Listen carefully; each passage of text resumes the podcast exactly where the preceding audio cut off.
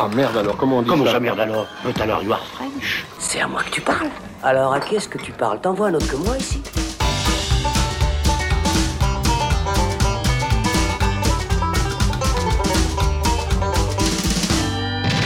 Salut, c'est Thibaut et on se retrouve dans le Saloon pour parler de En avant ou Onward de son titre original, le nouveau film du studio Pixar. Après avoir offert à la saga Toy Story un épilogue pas vraiment indispensable mais au final plutôt honorable, le studio à la lampe revient avec une proposition originale et un univers inédit qui lorgne du côté de la fantasy. Et pour en parler, je reçois Alexandre Caporal, salut Alex, Salut Thibaut. et Robin Jaunin, salut Robin. Salut Thibaut. Alors, si vous êtes prêts, on enfile les armures, on enfourche les chevaux et on part à l'aventure Dernière nouvelle, il vivait dans le groupe pipi. Dans un quoi? Groupe pipi. Oh mon dieu, vivre dans l'urine, c'est affligeant. L'histoire se déroule dans un monde fantastique où se côtoient les licornes, les elfes et autres trolls, en bref, un monde où règne la magie. Enfin, seulement en théorie, puisqu'au fil du temps, les habitants de cet univers de fantasy ont découvert l'électricité, se sont mis à conduire des voitures et ont développé les smartphones, au point que la magie a purement et simplement disparu. Mais le jour de son anniversaire, le jeune elfe Yann Lightfoot apprend qu'il a une chance de revoir son père décédé et part donc en compagnie de son grand frère Barley à la recherche de la magie ancestrale. À la réalisation de ce nouveau film, on trouve Dan Scanlon qui avait déjà signé Monstre Academy, là aussi une suite pas vraiment indispensable et plus ou moins honorable, on peut le dire, mais comme je l'ai dit au début, après être revenu deux fois de suite dans des univers connus avec Toy Story et Les Indestructibles, ce coup-ci Pixar explore à nouveau d'autres territoires. Alors Alex, toi je sais que tu étais particulièrement client des Indestructibles 2 et de Toy Story 4, on, y avait d'ailleurs consacré un saloon. Est-ce que cette nouvelle proposition de Pixar t'a autant convaincu que ces deux derniers films? Tu, tu pouvais y aller, hein, même euh, fan de Pixar en général. hein, euh, à part, euh, je pense, les Cars et puis quelques autres, justement, suites, donc le monde de Mais Dory. Je sais que par exemple, on pouvait être quelques-uns à être un peu mitigés sur Toy Story 4. Toi, il me semble que tu étais vraiment emballé. Oui, alors c'est vrai que j'accentuais ça sur le moment. Après, effectivement, il m'en reste moins que la trilogie originelle de Toy Story. Mais là, sur ce en avant, bah, déjà, ce qui est honorable, c'est de voir que Pixar arrive, contrairement à Disney, qui fait que de recycler sans cesse euh, ses, ses- ses anciens succès. On n'a pas encore eu de, de remake live action de Ouais, Toy Story. Ouais, voilà, c'est ça. ça.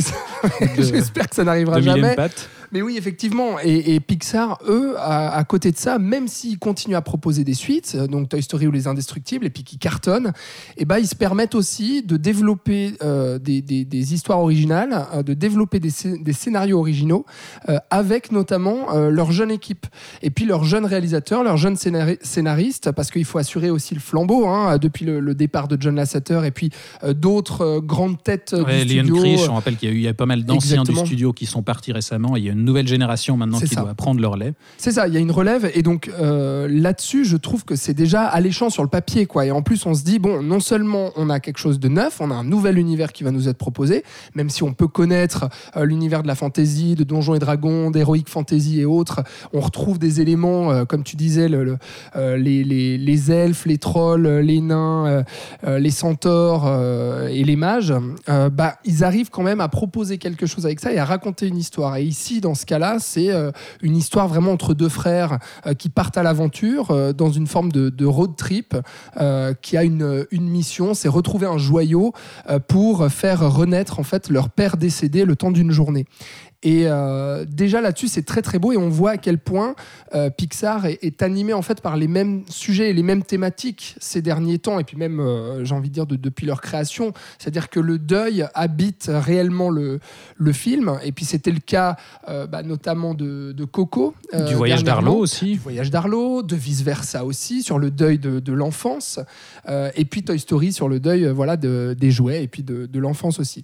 Et donc là, il continue à raconter ça, mais vraiment en se centrant sur cette relation entre les deux frères, et, euh, et ça fait vraiment plaisir de, de voir que euh, contrairement au monde qu'ils décrivent euh, dans ce film-là, bah, Pixar n'a rien perdu, je trouve, de, de sa magie en tout cas, même si j'ai quelques réserves sur le film dont on pourra débattre, mais globalement, oui, je suis assez séduit et, d'autant que c'est assez surprenant que le, le film n'ait pas eu une promotion vraiment réelle de la part du studio. On a l'impression qu'ils le mettent un petit peu de côté parce que cette année, il sort sortent deux films. Euh, et cet été, il y aura le nouveau projet de Pete Docter, qui est le réalisateur de Vice Versa et Là-haut. Euh, et donc, ils semblent un peu miser toute leur com là-dessus, après avoir dépensé beaucoup d'argent sur Toy Story 4. Et ce en avant, il est vraiment. C'est vrai qu'il n'est pas spécialement passe mis euh, en Ouais. avant. Oui, Pour le coup, il exactement. fallait la faire. Oui, oui, Voilà. bah bravo, comme ça c'est fait d'emblée. Et, et c'est un peu dommage parce que je trouve que ce film le mérite. quoi.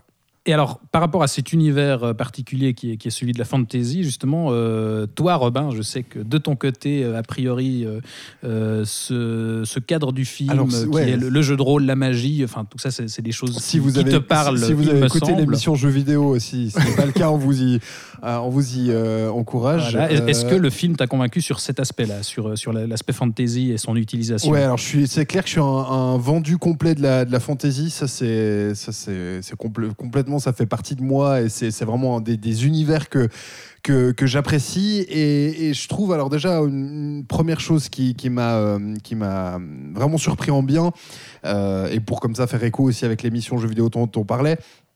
Ce que j'aime beaucoup là dans le traitement de l'univers, c'est qu'à aucun moment on sent que c'est un univers utilisé pour, euh, pour rapater le chaland. Parce que c'est vrai que là maintenant, avec Game of Thrones, avec, euh, on va dire, euh, un petit peu de plus en plus de ces, de ces licences Heroic Fantasy qui, qui viennent, euh, ça aurait été assez facile de tomber dans le piège de on reprend un univers euh, finalement fantastique uniquement pour faire venir euh, voilà, ces, ces, ces gens, etc. Et Que ce pas soit un tout- prétexte en fait. c'est voilà, ça. exactement, et que ce soit un prétexte, et, et je trouve pas dans, dans le traitement de l'univers, c'est, c'est, c'est finalement assez cohérent. Il y a beaucoup de, de références. Tu disais Donjons et Dragons, évidemment, ça fait vraiment euh, partie de jeu de rôle. euh, qu'on va faire avec ses amis et, et on va se lancer là-dedans. Il y a plein de petites références aussi euh, euh, qui, qui sont pas trop appuyées, mais c'est, tout bête. Il y, a un- il y a un méchant, c'est un cube gélatineux d'acide. Enfin, je veux dire, combien de gamers sont tombés au détour d'un couloir dans un donjon face à un cube gélatineux plein d'acide? Et on, on sent que c'est traité avec amour du, du enfin voilà, un, un amour et un respect de ces univers-là. Bah justement, un des deux personnages principaux, le, le grand frère, Ouais. euh, lui, c'est un rôliste et un passionné de ces univers-là. Il ouais, est ouais. persuadé que la magie existe encore, qu'il faut aller la chercher.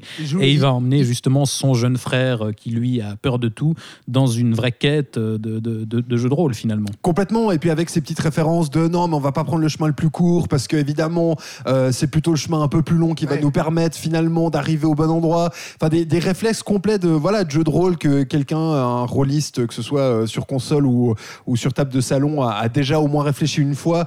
Euh, et c'est presque si on n'a pas les, les lancers de dés pour déterminer s'il y a une réussite d'action ou pas. Mais donc euh, non, c'est vrai que pour le pour le coup, même si euh, comme comme Alex j'ai des réserves et peut-être même un petit peu plus, on en discutera après. Je trouve vraiment sur sur l'univers et ce qui nous est proposé dès le début. euh, voilà, je- j'ai été assez, assez conquis au début. Je me suis dit, il y, a- un bon truc qui, qui va se passer. Là- Là-dessus, ce qui est intéressant aussi sur le, personnage du grand frère, c'est Chris Pratt qui lui prête sa voix. Ce qui est intéressant, c'est que c'est un, un- un personnage en fait qui va nous ramener constamment euh, à l'enfance et à l'adolescence. Et justement à euh, au gamer qui est en nous, euh, au rôliste qui est en nous, euh, qui aime le- l'aspect ludique. Tu insinues qu'il faut être adolescent pour jouer euh, à des jeux de rôle? Abso- abso- absolument pas, mais dans le sens où je trouve qu'il y a une foi encore en cette magie justement qui serait perdue parce que euh, le monde aurait évolué vers finalement quelque chose d'adulte et froid en fait. Et ce personnage-là ramène constamment avec sa foi à lui et ses croyances en la magie.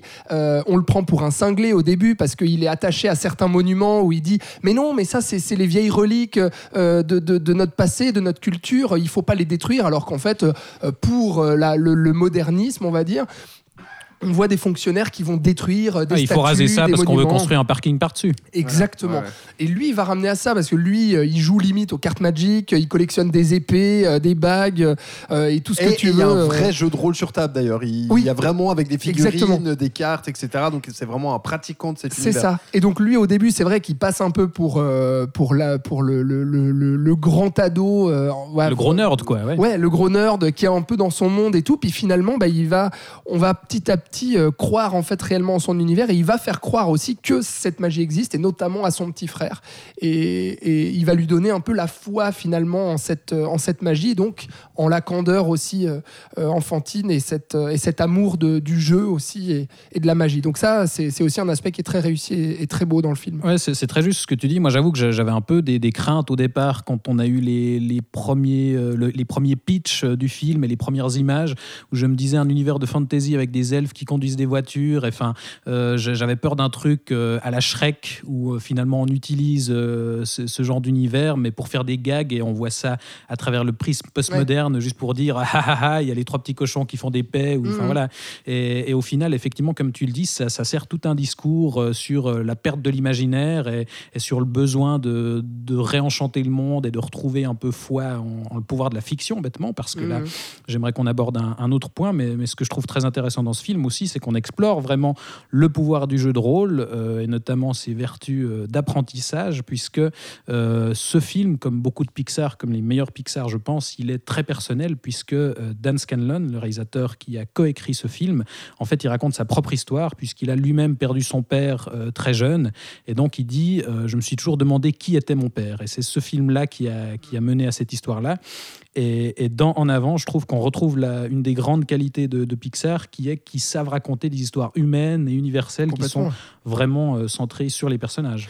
C'est ça, c'est qu'au-delà du, du divertissement et du film d'animation euh, qui peut toucher autant les enfants que les adultes, c'est là où ce film-là est un vrai Pixar.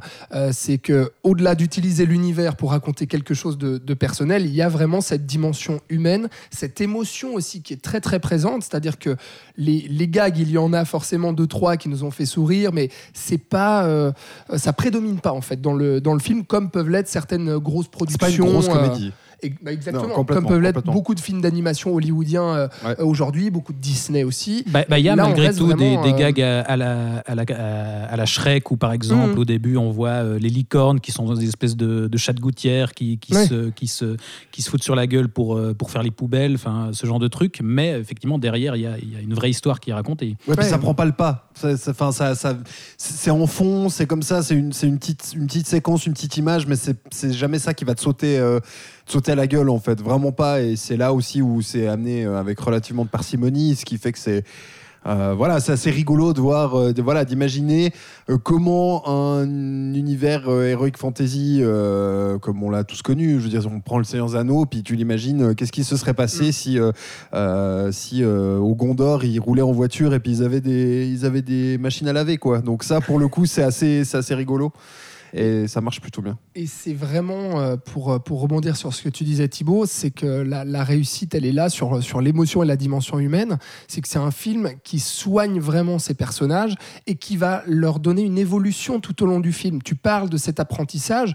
On a l'apprentissage des deux côtés. Alors principalement du, du héros qu'on va suivre, le petit avec la voix de, de- Tom Holland, euh, qui cherche désespérément son père qu'il n'a jamais connu. Lui, contrairement à son grand frère qui l'a connu euh, jusqu'à l'âge de 2-3 ans, je crois qu'on voit, euh, lui, euh, non, parce qu'au moment où il est né, en fait, son, son, son père venait de, de décéder. C'est ce Bah, montré de, de très jolie manière, je trouve, euh, par des photos. photos où Ouais. on voit une photo de justement le papa, la Mhm. maman et le grand frère qui était tout petit. Et la photo suivante, il y a la maman, le grand frère qui a euh, 3-4 C'est ans ça. et euh, le tout jeune qui est bébé et il n'y a plus le papa. Ouais. Et là, ça fa- m'a fait penser à Lao, euh, typiquement. Et puis, bah, Pete Docter est aussi producteur euh, sur, sur le film. Donc, on sent aussi qu'il y a, il y a peut-être sa, sa touche aussi qui, qui surplombe en fait le, le film. Mais vraiment, sur l'évolution de ces personnages euh, qui vont se remettre en question, on a ce petit être fébrile qui a pas confiance en lui et puis qui va à chaque fois euh, rater en fait les tours de magie euh, avec, euh, avec sa. Comment on appelle ça? Un bâton. bâton. Avec son bâton, oui. Son bâton magique. C'est- voilà, c'est le mot bâton que je ne retrouvais pas, mais c'est quand même Tu as toi aussi perdu la magie. Exactement. Non, mais, euh, mais voilà, vraiment tout cet apprentissage-là, donc euh, qui passe à la fois par l'apprentissage humain et puis l'apprentissage des sorts, euh, tout bêtement. Et puis contrairement le grand frère, qu'on voit un peu comme, euh, comme un nerd, euh, un petit peu paumé dans son monde et puis du coup un petit peu loser au regard de la société et au regard de son petit frère, lui aussi va évoluer. La relation entre les deux va, va, va, va, va évoluer justement pour qu'ils pour qu'ils apprennent en fait de, de leurs erreurs et puis de leur aveuglement en fait sur certaines choses qui étaient, euh, qui étaient évidentes en fait euh, tout ce temps devant leurs yeux. Mais, ça, mais- mais beau alors là déjà moi je- j'aimais même un, un petit bémol. Alors déjà une première chose euh, sur euh, sur le personnage de Yann comme tu disais. Alors heureusement c'est pas présent trop longtemps dans le film, mais je trouve que la, sa, sa- sa présentation euh, fait assez classique, voire même peut-être un, un petit peu cliché, c'est-à-dire qu'on va vraiment nous le présenter comme voilà le- le- la personne qui n'a pas du tout confiance en lui, qui n'a pas d'amis, qui n'arrive pas à aller vers les autres. Et je trouve que sur le premier quart d'heure où justement il Mm. est dans son environnement, je trouve qu'on on est complètement presque dans le cliché. Mm. Euh, c'est vrai que bah, on le disait, hein, c'est des thématiques euh, récurrentes chez Pixar. Et je trouve qu'il il- il- et c'est aussi le problème quand tu fais très souvent des excellents films, c'est que du coup bah tu t'attends à ce La que barre est haute. tu t'attends à ce que la barre est haute. Et c'est vrai que là, je trouve que le- le- la présentation euh, vraiment au début de ce, de ce personnage est vraiment assez cliché quoi. On va on va retomber dans ces travers Très de quoi. ah Mm. j'arrive pas à parler à mes collègues oh là là je sais pas etc etc. J'ose pas les inviter à mon anniversaire. Voilà. Alors heureusement, ça dure pas trop et ils ont l'intelligence de rapidement partir sur leur euh, sur leur mission et donc de rapidement partir en on va dire en, en vase clos, c'est-à-dire vraiment euh, euh, les deux frères et un invité ce mystère dont peut-être on pourra parler un petit peu plus tard. Ah oui. Ils ont là, ils ont voilà le L'intelligence de partir tout de suite, mais c'est vrai que sur les 10-15 premières minutes, j'étais là, oh là, s'ils nous mettent ça pendant une demi-heure d'exposition sur Mm. regarder à quel point euh, il n'arrive pas à faire le premier pas, à quel point, machin, c'est Ouais, un mais- peu. euh, C'est marrant, moi ça m'a pas gêné parce que oui, on passe par des, des passages obligés où on le voit par exemple un moment, euh, parce que c'est- ça, ça démarre sur le jour de son anniversaire donc, et sa maman l'encourage à inviter ses copains à la maison et il va un moment au collège essayer d'aller inviter un, un groupe d'élèves à, à venir chez lui. Euh, mais euh, effectivement, il se plante parce qu'il bredouille et il est, il est pas à l'aise et finalement euh, il finit par renoncer. Mais justement, il renonce tout seul. Je trouve qu'ils ont l'intelligence d'éviter au moins, par exemple, de foutre en face euh, des, des bullies. Quoi. Enfin, il n'est pas harcelé à l'école, c'est pas non plus Mm. la, la petite victime. Ouais, c'est vrai. Il, se, il se censure tout seul parce que lui-même n'a pas encore trouvé sa place et c'est ça qu'on pose comme personnage au départ. C'est un personnage qui cherche encore sa place. Hmm. Mais je, je suis d'accord avec Robin sur le fait qu'au au, au tout début du film, il y a un côté assez classique ça, met un tout petit peu de temps à vraiment prendre en fait et à ce qu'on se sente totalement dans un Pixar. Et ça viendra au moment où on embarquera avec eux dans ce, véhicule euh, qu'ils appellent Guenièvre d'ailleurs euh, et qui a euh, un dessin de licorne et puis qui fait des bruits de cheval quand, quand on démarre le moteur. Et Ce qui donnera là aussi lieu à une scène euh, vers la fin euh, Ouais. assez géniale Ouais, euh, par rapport à ce dessin folle. de licorne où là aussi on a du pur cinéma où on transforme un objet du quotidien en, euh, objet de, de quête fantastique Mhm. justement.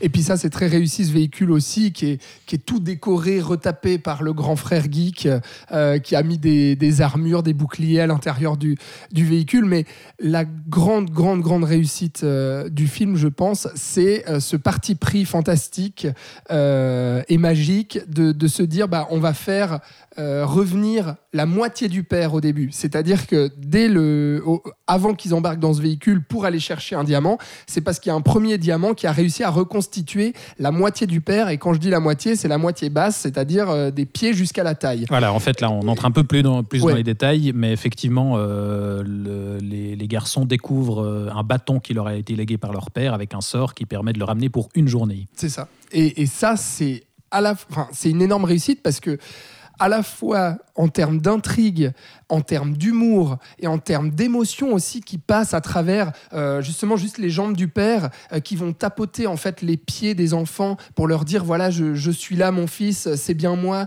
Et puis oui il va y avoir quelque chose qui se passe là-dessus. Ils vont se reconnaître Euh, grâce à un rythme qui est tapé sur, sur le pied, justement. Voilà, donc ça c'est très beau. Et là on retrouve vraiment Pixar. Sur la quête aussi où on se dit mais attends, il va falloir emmener ce, ce- ce bas de corps avec nous, l'aspect magique aussi de se dire mais est-ce que vraiment c'est c'est- c'est probable cette histoire Enfin, euh, tout ça c'est très fort et l'humour aussi où à un moment donné on va reconstituer pour avoir euh, pour qu'il ait une, euh, une ressemblance humaine, euh, le- le- l'enfant va lui mettre un gros pull avec un ballon, une casquette, des lunettes pour qu'il ait un aspect humain et puis qu'il soit pas trop emmerdé dans la rue quand ils vont acheter de l'essence à la station-service ou ce genre de choses.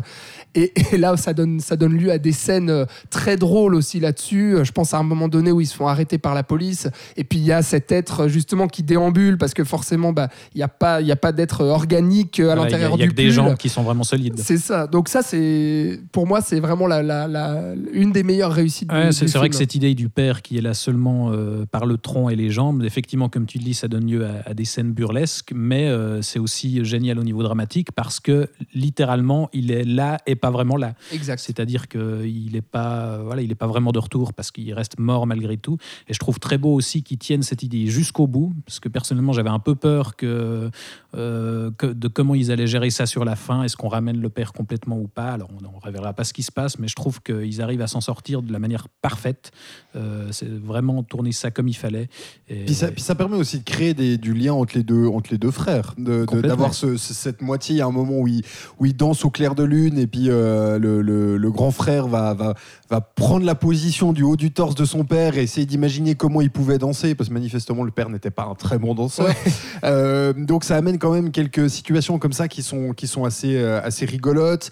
Euh, et même si effectivement au début j'avais un petit peu peur en me disant ok alors Déjà, j'avais un peu la question de comment ils vont allaient traiter ça, et j'avais un tout petit peu peur aussi que ce soit juste le running gag, c'est-à-dire on Ouais. l'utilise que pour faire des blagues, et puis ce sera un peu le le le, le, le buddy, enfin le sidekick, euh, enfin Ouais. la moitié d'un sidekick Euh, pour, il y a- pour le film. il y avait des risques dans un côté comme Voilà, dans l'autre. et, et pas du tout en fait. Il est vraiment aussi exploité euh, dans, le- dans leur quête aussi. Il va servir à un certain endroit pour euh, réussir à avancer plus loin. Donc euh, voilà, même si même s'il n'est pas complètement là, euh, il, il les aide aussi et on sent qu'il les inspire aussi pour, euh, pour, pour aller un petit peu plus loin. Donc ça, j'ai trouvé ça assez cool. Euh, le, le, le, le road movie marche, marche, marche plutôt bien. Mais je sais pas pourquoi j'ai un problème avec ce Yann qui euh, décidément euh, me- me- m'embête un petit peu dans ce film parce que même si effectivement il a ce côté, ce que je peux comprendre, hein, ce côté euh, manque de confiance en soi, etc., etc. Bah, bah, la maman dit euh, Yann, euh, c'est celui qui a peur de tout, et puis Ouais. au contraire, son grand frère, c'est celui qui a peur de rien. Complètement, les deux complètement. extrêmes. Quoi. Euh, mais je trouve presque que c'est trop extrême dans le cas de Yann. C'est-à-dire que vraiment, on sent que le, le type, il a peur d'absolument tout et euh, ben, il baisse les bras à la seconde. C'est-à-dire qu'il va, à plusieurs reprises, il va essayer de faire quelque chose. Ça marche pas la première fois, il va tout laisser tomber. Alors c'est voilà, je peux comprendre. c'est- Peut-être ça, ça, ça, ça gênera pas et manifestement ça vous a pas gêné vous. Moi j'ai quand même un tout petit souci. Qui arrive pas, ok, mais ess- essaye au moins une deuxième fois. Bah, bah, justement, il aura à chaque fois une deuxième occasion d'essayer Ouais. et de mais réussir. Moi, je trouve qu'il évolue quand même. Tu Ah, j'ai pas, dit qu'il évoluait Ouais. pas. Je dis juste que dans son approche de ah je vais essayer de lancer un sort. Ah bah ça marche pas. Bon bah tant pis c'est de la merde. euh, Notre mission elle est ratée. Puis moi je suis un raté. Puis- Attends c'est une deuxième fois. T'en sais rien. Peut-être que la deuxième fois ça marchera. Mm. Et c'est juste dans cette dans cette optique un peu euh, voilà de de de de enfin ouais de comment on va dire de, de limitation personnelle qui me gêne un petit peu. C'est que vraiment euh, ah ouais, bon, ok, j'ai raté mon lancer de cailloux. Bon, ben tant pis, euh, je réussirai jamais à lancer des cailloux de ma vie. Bah pff, non, c'est une deuxième fois, quoi. Bon, c'est peut-être Voilà. personnel, peut-être le personnage te parle pas, mais Peut-être que tu te retrouves plus dans, dans le grand frère. Ah non, c'est complètement. Je, je, je me retrouve qui joue à Warcraft. complètement dans le grand frère. Ouais, bien sûr. Euh, non, mais par contre, ce, ce- le personnage de Yann, euh, sans révéler la fin, mais il a quand même une, une très très belle conclusion. Et puis Ah oui, le, oui, le- non, mais- le film aussi, en termes d'émotion, je trouve que là, complètement. on Et là, on, on, on- on pinaille parce que Ouais, ouais. parce qu'il faut pinailler, mais Mais il y a vraiment une conclusion, je trouve, avec euh, un retournement de situation qui donne une conclusion aux deux personnages de par leur évolution. Il y a, Ouais, il y a Donc, vraiment y une a maturation dans, dans les deux personnages. ouais. Exactement. Qui Et on, apprennent des choses et qui évoluent. et on arrive à maturité à la fin, et, et c'est encore une fois, ça, ça, ça nous chope, quoi. Vraiment, moi, j'a- j'a- j'avais la gorge nouée et j'étais et j'avais les yeux humides, quoi, à la fin, où je me disais, ouais, c'est c'est hyper beau ce qu'ils arrivent à raconter. Encore une fois, sur la famille, sur le deuil, on reprend les mêmes thématiques qui, habitent leur film, et pour autant, ils arrivent toujours à nous saisir, ils arrivent toujours à montrer qu'ils ont des choses à raconter euh, là-dessus sans se répéter et en choisissant des univers euh, euh, divers et variés. Et, c'est- en ça, je trouve, que le film est réussi. Et alors justement par rapport au, au, pré- au précédent film, enfin là on a beaucoup parlé d'écriture et, et d'émotion, mais encore assez peu de, de mise en scène et, et d'image. Euh, bon, c'est la palissade maintenant de le dire, mais enfin l'animation, je pense qu'il n'y a, pas grand chose à, à redire là-dessus. C'est toujours euh, Oui, d'un- toujours détail impeccable. assez fou. Euh, par contre, Dan Scanlon, voilà, ce, comme on l'a dit, il avait fait euh, la suite de Monstres et compagnie avant ça, qui était un, un Pixar assez mineur. Euh, là, est-ce que vous trouvez que justement dans, dans ces cinéastes de la nouvelle génération, il y a, euh, Scanlon euh, notamment, des, euh, des metteurs en scène à la hauteur de Andrew Stanton, John Lasseter, Brad Bird Comment il s'en sort au niveau de la mise en boîte de tout ça? C'est peut-être. c'est peut-être le gros bémol que j'ai sur ce film qui fait que, bon là, on, est vraiment à chaud, hein, on, sort euh, quasiment de, la salle quand on en parle, donc c'est vrai que je, suis très positif, euh, j'ai beaucoup apprécié le film, et je me demande en fait ce qui va réellement me rester après quelques mois en fait de ce film-là. Euh, ce qui veut pas dire vraiment qu'on est dans un Pixar mineur, mais en tout cas qu'on n'est pas au niveau, je trouve, en termes de proposition d'univers et de mise en scène et d'about- d'aboutissement visuel euh, que euh, qu'un vice versa pour parler vraiment des, des, des récents hein, de la dernière décennie qu'un vice versa ou même qu'un Coco en fait. Je trouve que visuellement euh, et, et en termes de direction artistique le Coco était mais majestueux quoi. Et même s'il y avait je pense euh, si j'avais quelques réserves sur Coco en termes plutôt de scénario, visuellement, c'était quand même d'un niveau, je trouve, supérieur à celui-ci. Déjà en termes de direction artistique, où je trouve le design des personnages, euh, comment dire, pas hyper singulier. J'ai l'impression de revoir un peu des textures et des formes qu'on voit souvent de manière Bah, générique dans beaucoup de films Bah, le, d'animation le- le- problème, le problème pour moi de, de- de ce film et qui, qui en fait sa force, mais aussi son problème, c'est qu'il s'est attaqué à un univers qui est extrêmement codifié et qui a déjà été Mm. codifié des dizaines de fois. Et, et qu'on a beaucoup vu aussi. et qu'on a beaucoup vu. euh, tu prends d'imagerie. Tu prends, euh, tu prends l'exemple de Coco. Oui, c'est vrai que Coco visuellement, il est à tomber par terre, mais il y a un ajout ou en tout cas, on va dire pour nos cultures euh, européennes, Ouais. l'ajout ne serait-ce que du monde des morts, par exemple, euh, au Mexique, qui est quand même, euh, même si on en entend un petit peu parler, qui est quand même une, une culture qui est bah, finalement assez loin de nous et dont on Mhm. n'a pas les codes.